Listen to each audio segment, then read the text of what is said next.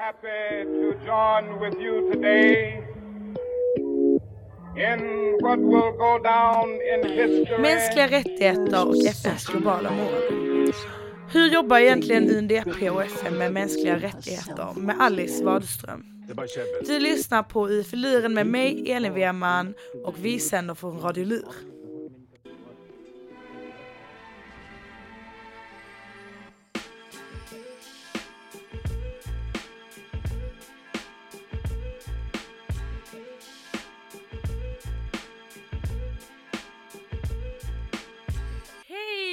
Välkomna till podden! Så kul att äntligen spela in igen. Eh, det var ju ett litet tag som vi spelade in i somras med Hans Linde, men nu är vi tillbaka igen. Eh, och vi har faktiskt väldigt spännande nyheter som eh, jag kommer att släppa i slutet. Men eh, fram tills dess, ni får vänta lite. Fram tills dess så eh, kommer vi, ska jag prata om vem som är dagens gäst. Och dagens gäst är Alice Wadström. Alice Wadström eh, har jobbat med väldigt spännande saker. Eh, och hon har jobbat med mänskliga rättigheter, mycket, kort fattat. Eh, hon har jobbat på FNs eh, huvudkvarter i New York. Eh, men hon har också jobbat i Tunisien för UNDP. Och nu jobbar hon i, eh, på utrikesdepartementet i Stockholm. Men hon har även gjort en, eh, en fältstudie i Haiti som vi kommer att prata ganska mycket om. Eh, där vi kommer gå in på vad det var hon studerade eh, och eh, också hennes granskningar av hur, i, hur FN hade agerat i Haiti. Eh, men också om hur läget ser ut i Tunisien idag. Eh, så idag är det väldigt brett eh, om mänskliga rättigheter och internationellt. Så för dig som brinner för de här frågorna är det verkligen, eh, det är verkligen en guldgruva. Och eh, Alice ger också jättemycket bra tips på hur man ska gå tillväga för att eh, om man vill jobba med dessa saker eh, och är intresserad av de här ämnena. Så eh, verkligen jättespännande. En liten kort disclaimer innan vi drar igång är att detta spelas in den 10 eh, oktober så det har gått ett litet tag. Eh, men ändå spännande så jag tycker vi drar igång. Hej och välkommen Alice! Hej Elin, tack så mycket. Vad kul, eh, att, eh, vad kul att du är här med i podden idag. Jag vet lite vem du är men berätt, kan du berätta lite om dig själv? Eh, vad det heter och jobbar med? Ja, absolut. Jag heter Alice Wadström. Jag är 31 år gammal och kommer från Göteborg från början. Men jag Mm. har eh, levt och arbetat eh, ganska många år nu i, i andra länder. Eh, och eh, jag har arbetat eh, på FN-högkvarteret i New York bland annat i ett par år. Jag har arbetat en del för Transparency International i eh, Berlin. Och nu senast har jag arbetat två och ett halvt år på UNDP i eh, Tunisien och eh, sedan en månad tillbaka arbetar jag på utrikesdepartementet i eh, Stockholm. Oj, men det är ju verkligen en, eh, ett imponerande erfarenhet, verkligen. Ja, tack Elin. Eh, och jag tänker lite på de lyssnarna som är studenter. Tänkte bara fråga lite, vad, vad eh, gjorde du innan du jobbade? Jag eh, studerade juridik. Jag läste eh, juristprogrammet i, i Frankrike Mm. eh, och eh, sen läste jag en master i internationella mänskliga rättigheter på Lunds universitet och Raoul Wallenberg-institutet i Mm. Lund. Och hur, eh, hur kom det sig att du började liksom intressera dig för mänskliga rättigheter och eh, internationella relationer? Ja, det var ett intresse som växte fram eh, ganska, ganska tidigt. Jag har alltid varit nyfiken på liksom, världen och, och ja, vad, som, vad som händer. Också varit intresserad av människor och olika, olika kulturer. Så jag drogs ganska naturligt till liksom, det, forum som är liksom, det viktigaste Mm. forumet kanske för internationell, internationellt samarbete, vilket Mm. är FN. Ehm, så, så det var nog så det, det började. Eh, ja, du har ju eh, lite mycket, mycket olika erfarenheter av att jobba med, eh, med FN, men också med andra eh, organisationer. Eh, men FN just. Eh, hur jobbar FN med de målen de har? Tänker du på de globala målen? Ja, exakt. Ja, eh, ja precis. Eh, jo, de 17 globala målen, eller Agenda 2030 som den kallas också, eh, antogs år 2015. Mm. Eh, och FN tog fram de här 17 målen i, i samarbete med världens länder, med medlemsstaterna, 193 stycken, för att hitta lösningar på globala frågor såsom eh, fattigdom och hunger, klimatförändringar, eh, men också frågor som jämställdhet, att minska ojämlikheter, minska diskriminering och se till att människor får bättre tillgång till eh, värdigt arbete och sjukvård till exempel. Mm. och eh, de här eh, målen eh, syftar till att såklart förbättra levnadsstandarder för, för människor. Och idén bakom det är att eh, det är någonting som bidrar till fred. Och mm. med tiden så har just kopplingen mellan utveckling och fred eh, blivit allt mer viktig och det har satts mer fokus på det. Eh, och då är tanken då att genom att förbättra levnadsstandarder så kan man eh, förhindra konflikter. Att mm. konflikter eh, bryter ut. Det är därför som globala eh, målen ibland kallas en eh, blueprint for mm. peace, liksom en ritning för fred. Och det, det, det är för att beskriva liksom hur eh, utveckling och fred hänger, hänger ihop. Mm. Man brukar säga att eh, FNs arbete liksom är grundat på, på tre pelare och de här pelarna är internationell fred och säkerhet, mm. ekonomisk och social utveckling och mänskliga rättigheter. Mm. Så FN grundades ju 45 efter eh, andra världskriget just för att förhindra ett, eh, ett tredje världskrig. Och där har vi då säkerhetsrådet i FN som just eh, eh, har ansvar, har mandat för att eh, ta upp eh, när, det sker, när, det, när det är konflikter i världen och när det finns just hot mot freden internationellt, eh, men med tiden även majoriteten av konflikter idag är ju inbördeskrig och inte mellanstatliga konflikter, vilket gör att säkerhetsrådet också intresserar sig i viss mån för, för, eh, för inhemska konflikter. Mm. Eh, och, så det är internationell fred och säkerhet eh, mm. och ekonomisk och social utveckling. Då. Och, eh, ja, eh, globala målen är ju ett utmärkt eh, exempel på det. Och sen har vi då tredje pelaren som är eh, mänskliga rättigheter. Och mm. FN antog ju exempelvis år 1948 den allmänna deklarationen om mänskliga rättigheter. Och man kan säga att innan andra världskriget så var mänskliga rättigheter en fråga som de flesta länder eh, ansågs vara liksom en nationell angelägenhet. Men efter andra världskriget så blev det mer och mer eh, någonting som som länder intresserade sig för att arbeta gemensamt eh, mot. Och mm. det gjorde att eh, internationella mänskliga rättigheter och de juridiska ramverken utvecklades eh, väldigt mycket. Mm. Och du pratade lite om att FN hade lite olika mål, eh, de globala målen och lite olika mål när det kommer till rättvisearbete. Eh, och vad innebär mål 16? Ja, precis. Eh, bland de globala målen då så, finns, eh, så finns globala målet 16. Mm. Och det är lite eh, unikt att en, ett utvecklingsramverk så att säga tar upp eh, de frågor som ingår i globala målet 16. För det, på engelska brukar, man, eh, brukar det kallas målet för peace, peace, justice and strong institutions. Eh, på svenska brukar man säga eh, prata om fredliga, rättvisa eh, och inkluderande sam samhällen. Mm. Eh, så det målet är väldigt tätt kopplat till eh, rättsstatens principer eh, och det handlar om att eh, minska våld. Det handlar om att minska diskriminering.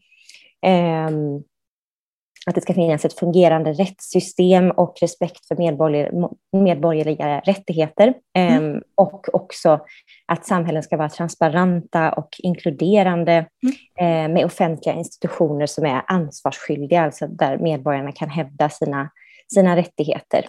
Mm. Um, ja. Um, jag tänkte så här också, vad, eh, när man jobbar med de här frågorna, Vad kan FN göra? Eh, hur brukar det se ut i arbetet? Ja, det, det beror väldigt mycket på, för det är ju så att de här, eh, de här globala målen, de vad ska man säga, översätts sedan till olika liksom, nationella eh, kontexter och där stater också är med eh, i arbetet för att ehm, titta på hur, hur ska man jobba med de här målen i ett visst, eh, ett visst land. Då. Eh, och då beror det ju på lite grann vad det finns för kanske problem mm. i, i de här länderna. Men exempel är att eh, arbeta just, en, en, en del i, i, i globala målet 16 är ju det här med starka, stabila institutioner, samhällsinstitutioner, så det handlar ofta om att stärka rättssystemet, mm. att eh, kanske stötta polisväsendet eh, på olika sätt. Det är två, två exempel. Och du har ju varit med eh, på plats. Du har ju varit med både och gjort en fältstudie i Haiti och som du sa även jobbat två och ett halvt år i Tunisien. Eh, jag tänkte att vi börjar lite med eh, Haiti. Mm. Eh, vad var det du gjorde där när du var i Haiti? Jag var på Haiti och gjorde en så kallad eh, fältstudie. Eh, och det var i samband med att jag skrev min, min masteruppsats på Lunds universitet. Och eh, den frågan som jag intresserade mig för var eh, hur FN hade svarat på eh, koleraepidemin som bröt ut eh, år 2010 eh, efter jordbävningen som ägde rum, som var väldigt, eh, väldigt förödande. Eh, för eh, information då så var det ungefär 300 000 eh, människor som, som dog i jordbävningen. Mm. Ehm, och FN, FNs fredssoldater som var på plats ehm, spred kolera-viruset av misstag. Mm. Eh, det här viruset eh, tog sig, eh, hamnade i en flod som spred det liksom genom hela landet, vilket fick verkligen ödesdigra konsekvenser. Och det finns ju olika utredningar som har tittat på till exempel juridiskt ansvar, mm. vilket en utredning kom fram till att FN inte hade. Men det finns ju andra aspekter man kan titta på. Och det jag kikade på var huruvida FNs svar på det som hände levde upp till standarder för internationella mänskliga rättigheter. Mm. Eh, när det gäller reparation och, och, eh, och så vidare för, för offren. Och lite vad FN hade för moraliskt ansvar, även om det kanske inte var eh, juridiskt. Mm. Så jag eh, åkte till eh, Haiti och eh, gjorde bland annat intervjuer med advokater som arbetade för, för att uppnå reparation för haitier som, som hade blivit sjuka i kolera och kanske förlorat anhöriga eller på annat sätt liksom skadats av det som, som hände. Och jag intervjuade även eh, offer eh, för koleraepidemin, alltså personer mm. som hade drabbats. Eh, för det är också en viktig, eh, viktig sak i internationella mänskliga rättigheter att drabbade och offer får göra sin röst hörd mm. och att de är delaktiga i processen. Mm. och så. så det var det jag, jag tittade på när jag var på Haiti. Mm. Vad, vad kom du fram till? Ja, vad kom jag fram till? Nu var det ett par år sedan. Eh, men eh, jag kom fram till att, eh, ja, om vi säger så här, av olika skäl, framför allt eh, ekonomiska skäl, så valde FN att, eh, man kan säga att FN accepterade ett visst eh, moraliskt ansvar. Alltså mm. det, det, fann, det fanns en, absolut en, en, en övertygelse om att FN måste göra någonting. Mm och, och det som hände så generalsekreteraren liksom framförde en slags, eh, liksom en slags ursäkt eh, till det haitiska folket. Men av ekonomiska skäl så valde man att liksom erbjuda, kan man säga, kollektiva eh, reparationsformer i mm. form av olika projekt och så vidare. Och problemet är bara att eh, ja, kollektiva reparationsformer eh, liksom, de lever inte upp till kraven eh, inom internationella mänskliga rättigheter på, på samma sätt. För det här med individuell ersättning, eller inte nödvändigtvis ersättning ekonomiskt, men eh, upprättelse eller någon form av reparation. För reparation mm. behöver inte vara bara, det behöver inte vara pengar, det kan vara, det kan vara en ursäkt, det kan vara någon annan form av kompensation, någon slags gottgörelse mm. sådär. Och det faktum att det inte blev en att det inte fanns utrymme för individuella sådana. Det, det, det gör tyvärr att, eh, att svaret, liksom, FNs svar på det som hände var eh, bristfälligt på det sättt. Mm. Eh, och det, det, hade kunnat, det hade kunnat göras eh, mer. Ja. Till exempel så, till exempel så eh, hade man inte nödvändigtvis tagit sig tid att, till exempel så som jag gjorde, alltså intervjua, träffa mm. människor och höra vad de hade att säga. Och det i sig är också del i reparations... Det kan vara en del i en reparation, reparationsprocess. Mm. Och jag tror att man undvek det för att man var liksom, kanske fruktade att det skulle att det skulle eh, höja folks förväntningar på ja. att de kanske skulle få någonting som de sen inte fick. Men det är ju en lite svår fråga det där, för att genom att undvika det helt plötsligt så tror jag att man liksom, ja, sänk, sänkte kvaliteten helt enkelt mm. på liksom, åt, åtgärderna. Alltså det, här, ja, det, det hade, inte, hade inte varit så svårt att faktiskt göra ett, en bättre respons, men man mm. ville nog eh, så långt som möjligt undvika att det skulle komma krav på liksom ekonomisk ersättning eh, och så. Eh, så. Så jag kom fram till att det, eh, alltså FNs svar levde upp till, till viss del till mm. internationella standarder för mänskliga rättigheter när det mm. gäller reparation och kompensation, eh, men, eh, men inte, inte helt och hållet. Nej. Eh, du pratade lite om eh, internationella standarder för mänskliga rättigheter. Mm. Eh, om eh, jag tänker ni lyssnarna kanske inte har exakt koll på den. Eh, vad kan man läsa mer vidare om det? Eh, nu ska vi se. man kan faktiskt googla UN stand. Jag har inte kollat det här på ett par år så jag ska bara googla fram det. Mm. Ja, det finns ett dokument som heter Basic Principles and Guidelines mm. on the right to a remedy and reparation for victims of gross violations of international human rights law and serious violations of international humanitarian law. Så det är ett dokument man hittar om man googlar. Mm. Eh, och, eh, och sen kan man också titta på principer för eh, transitional justice. Mm. Eh, där, där kan man hitta sådana här Ehm, eh, riktlinjer för hur man, hur man gör reparationsprocesser. Eh, eh, och de är väldigt viktiga just eh, när det har skett allvarliga överträdelser eller brott mot mänskliga rättigheter. Det kan vara efter konflikt till exempel. Eh, men det kan också vara, eh, det är också relevant i sådana här eh, fall då som med det som hände i Eh, på Haiti. Och det är ju just någonting som även om man kanske inte kunde fastställa att FN var juridiskt ansvarig för att koleran spreds, det var ju mm. givetvis eh, en olyckshändelse, eh, så kan ju och bör, tycker ju jag, borde ju FN ha valt att, eh, valt att sikta på att ha eh, att, att i liksom så hög grad som möjligt faktiskt leva upp till de standarder som, eh, som FN själv, självt mm. har eh, definierat så att säga.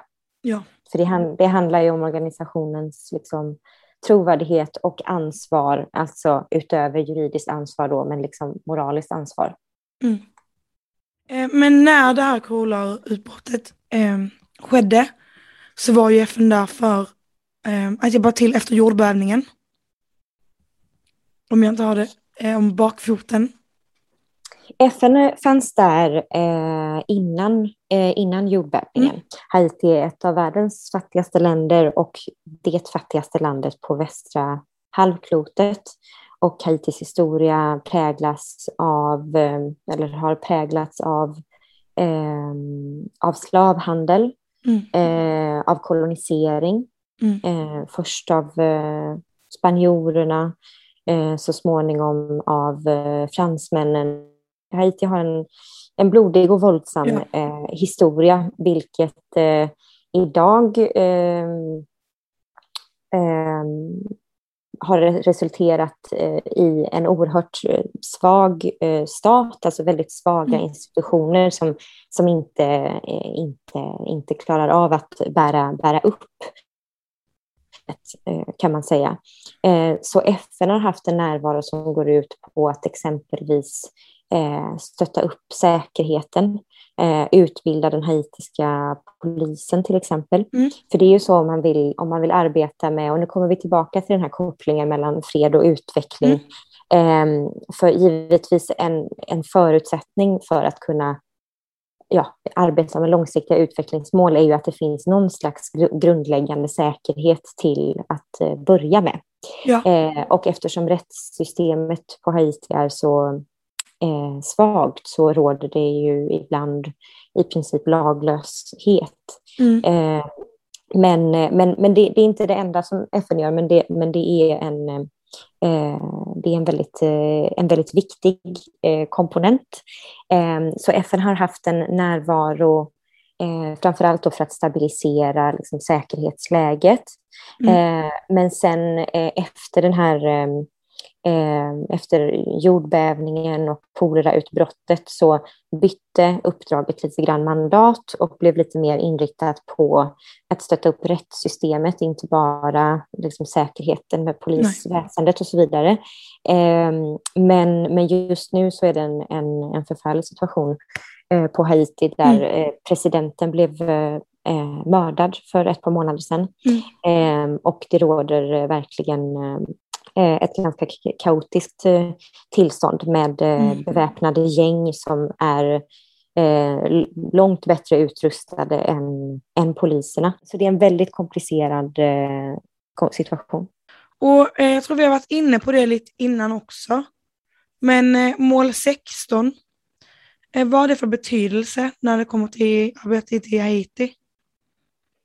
Ja, om man tittar på, på de problem som Haiti står inför då med eh, ett, ett väldigt eh, instabilt säkerhetsläge, alltså där det helt enkelt eh, eh det är väldigt utbrett våld. Eh, mm. Alltså människor, människor eh, liksom riskerar sina, sina liv liksom, i det här, det här sammanhanget. Alltså de riskerar att utsättas för liksom, dödligt våld av, av gäng och så vidare.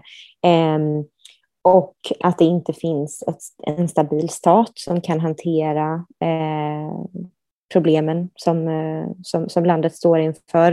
Eh, bristfälligt rättssystem för att inte säga obefintligt och polisväsende. Så där, eh, ja, där, det, det är ju, eh, det är ju eh, nyckelfrågorna för eh, mm. globala målet 16. Mm. Eh, men givetvis för att kunna komma vidare med det så måste man ju uppnå någon slags eh, grundläggande säkerhetsläge eh, som gör det möjligt att, eh, att arbeta så att säga. Mm. Exakt. Men jättespännande. Eh, och utöver din välstudie i Haiti så har du också jobbat i Tunisien för UNDP. Det stämmer. Eh, vad är UNDP för de lyssnare som inte vet det? Ja, UNDP det står för United Nations Development Programs och det är FNs eh, liksom, utvecklingsfackorgan eh, kan man säga och världens största utvecklingsaktör. Mm. Eh, och UNDP jobbar väldigt tätt med just eh, stater eh, för att stötta dem i att uppnå de globala målen. Mm. Så det, eh, det är vad UNDP gör. Eh, och eh, precis, jag arbetade för UNDP i, i Tunisien. Mm. Och när du, eller så här, vad jobbade, eller vad innebar din tjänst liksom när du var i Tunisien? Ja, den innebär, eh, innebar eh, lite olika saker. Det, mm. det utvecklades lite eh, med tiden, men eh, mitt första uppdrag var att arbeta med Eh, projekt eh, kopplade till förebyggande av våldsam extremism.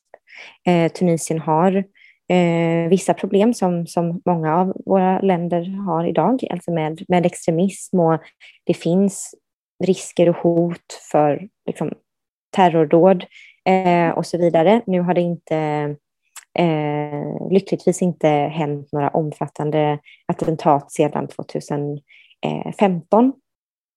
Eh, men, det, men det är en viktig, viktig fråga för det, det är många unga tunisier tyvärr som har eh, åkt och anslutit sig till, eh, till IS mm. eh, och åkt till grannlandet eh, Libyen där det råder inbördeskrig eh, för att strida och så vidare. Eh, och då tittar man på grundorsaker till varför eh, unga människor väljer att göra det. Mm. och, men sen jobbade jag också med konfliktförebyggande projekt lite mer generellt, inte, inte fokuserat nödvändigtvis på våldsam extremism. Nej. men det, det gjorde jag. Sen har jag också arbetat med Eh, en hel portfölj av projekt som är kopplade till globala målet 16. Mm. Eh, och det var ungefär nio olika projekt som just eh, handlade om, eh, vi har nämnt eh, rättssystem, polisväsende, mm. men det mm. handlade också om eh, antikorruption. Mm. Ehm, det handlade också om eh, agendan för kvinnor, fred och säkerhet, eh, som är den här agendan som antogs av säkerhetsrådet år 2000 för mm. att eh, främja kvinnors inkludering i fredsprocesser. alltså att eh, kvinnors, eh, kvin kvinnor ska tas i beräkning i större grad, både för att kvinnor och flickor utsätts för konflikter, på, på, alltså påverkas av konflikter på olika sätt, men också eh, så där kommer vi tillbaka till det här när man har varit offer för någonting, att man ska mm. få vara delaktig och, och, så vidare. Men det handlar också om att kvinnors erfarenheter och, och kvinnor helt enkelt bara för att de är människor mm. givetvis ska vara delaktiga i, eh, i utarbetanden av, av fredsavtal eh, och så vidare. Alltså man tänker sig att för att ett fredsavtal, en, en fred ska vara varaktig, om det exempelvis har eh, pågått en konflikt, då eh, blir det ju givetvis mer långsiktigt, varaktigt och stabilt om liksom hela befolkningen är med.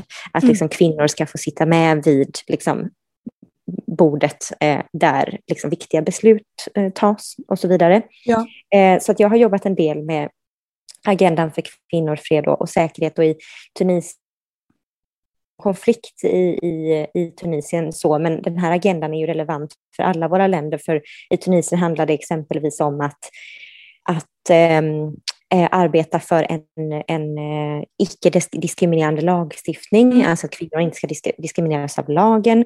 Mm. Eh, Tunisien har fortfarande problem med eh, alltså att kvinnor utsätts för, för våld, eh, både i liksom privata och offentliga sfärer, mm. Eh, och att man givetvis ska minska minska, minska våld. Ehm, och eh, ja, precis att stärka, stärka rättigheter mm. eh, och också uppmuntra att kvinnor är mer delaktiga i politiken, på maktpositioner eh, och så vidare. Mm. Eh, så det, eh, det är några exempel på vad jag har arbetat med. Mm. Eh, och vi pratade lite innan också om mål 16. och vad har det för betydelse i Tunisien? Jo, globala målet 16 har, har betydelse för, eh, för att dess olika komponenter då, eh, det här med fredliga, inkluderande och rättvisa samhällen, eh, speglar mycket utmaningar som Tunisien står inför mm. idag. Och för de som inte vet så blev Tunisien en, en, demokrati för tio år sedan efter att ha varit en, en diktatur. Mm. Det här med inkludering och jämlikhet exempelvis, det är ju verkligen eh, extremt viktiga, viktiga frågor. Eh, en demokrati är ju ingenting man skapar på, liksom, på ett par år, alltså på pappret kan man göra det, men, men, men att människor ska lita på institutionerna, mm. ha förtroende för politikerna, att politikerna faktiskt är kompetenta eh, och eh, just inte är korrumperade och så vidare. Eh, alltså det är ju väldigt, väldigt viktiga saker och med tanke på vad som händer just nu i Tunisien så, ja, så är det, det är ju väldigt uppenbart att det är, det är aktuella eh, frågor för eh, nuvarande president har i en form av konstitutionell, liksom, eh, eh ja, somliga kallar det kupp, eh, liksom tillskanskat sig eh, mer, mer makt eh, och eh, eh, ja, röster höjs nu runt om för att säga att det här, det här är liksom inte demokratiskt. Sen hans ursäkt för att göra det här har varit eh, ehm, problem som i sig eh, absolut är, är reella. Eh, att ehm, att eh, regeringen och parlamentet inte, inte samarbetar, mm. att landet inte kommer framåt, att eh, korruptionen är så utbredd och så vidare. Ehm, och det är sant att människor har ju med rätta svårt att ha förtroende för ett system där de ser liksom utbredd korruption och, mm. och så vidare och också ehm, liksom en stor omsättning. Det har varit väldigt många regeringsbyten och så där, vilket skapar mm. instabilitet.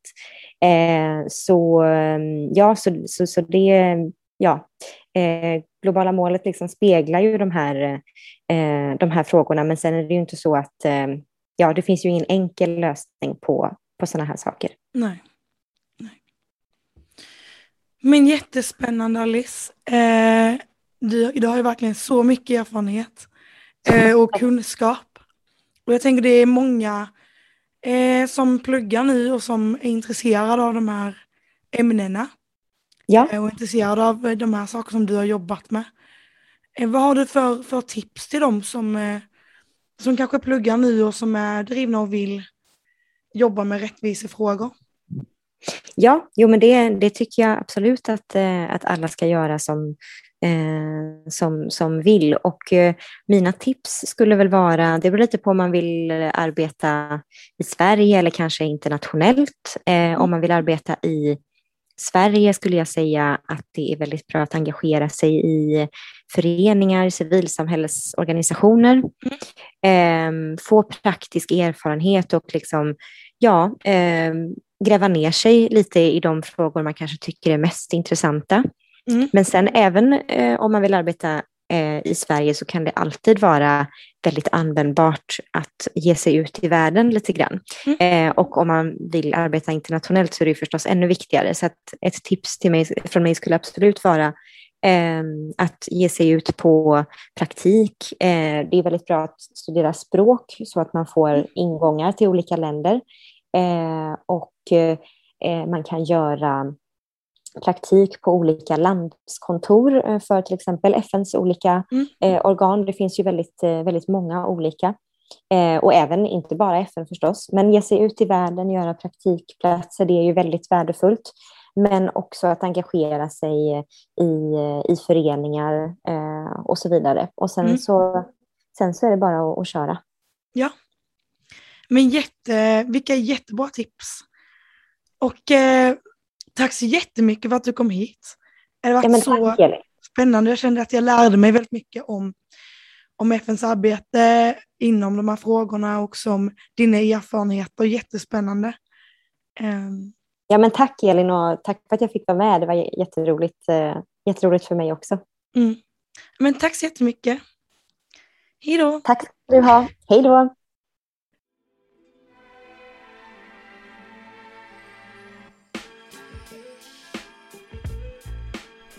Det var alltså dagens avsnitt. Eh, och det var verkligen så spännande att prata med Alice eh, om FN och deras globala mål. Och eh, mål 16 också som eh, jag faktiskt inte kunde så mycket om innan. Eh, det var också så här, man hör inte, även om Haiti det händer mycket så var det väldigt eh, givande att höra lite om hennes upplevelse därifrån. Eh, så verkligen jätte, jättespännande att prata med henne.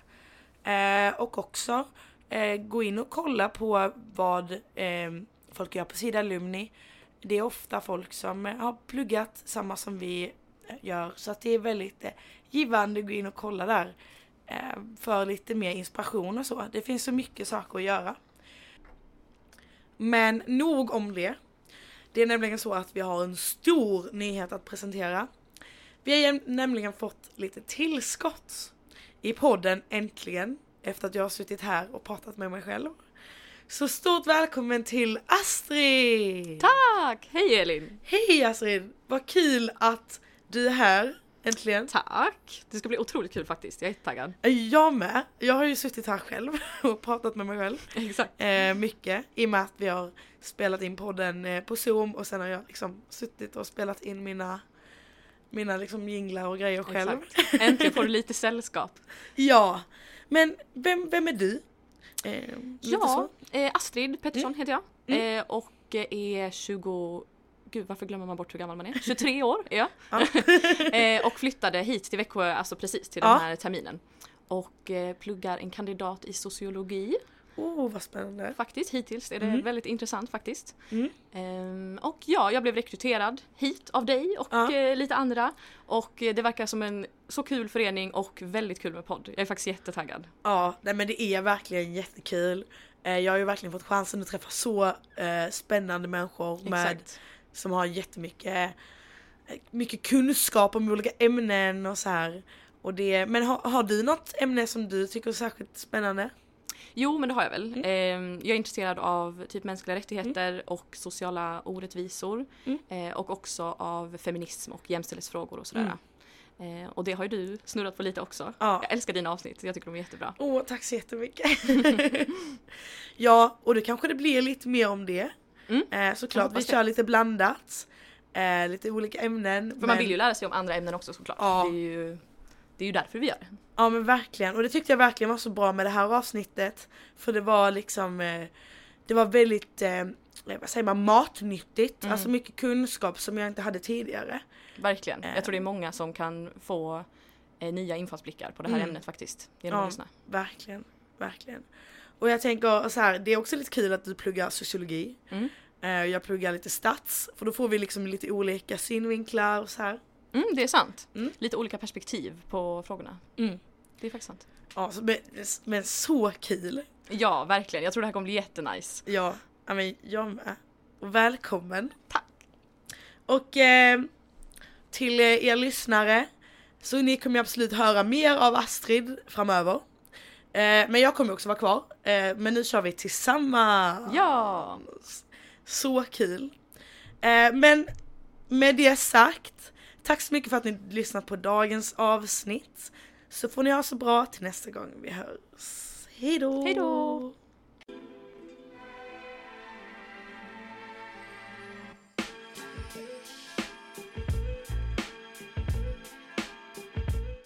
Du har lyssnat på ett poddavsnitt från Radio Lur, studentradion i Växjö. Vill du också göra radio? Gå in på radiolur.com.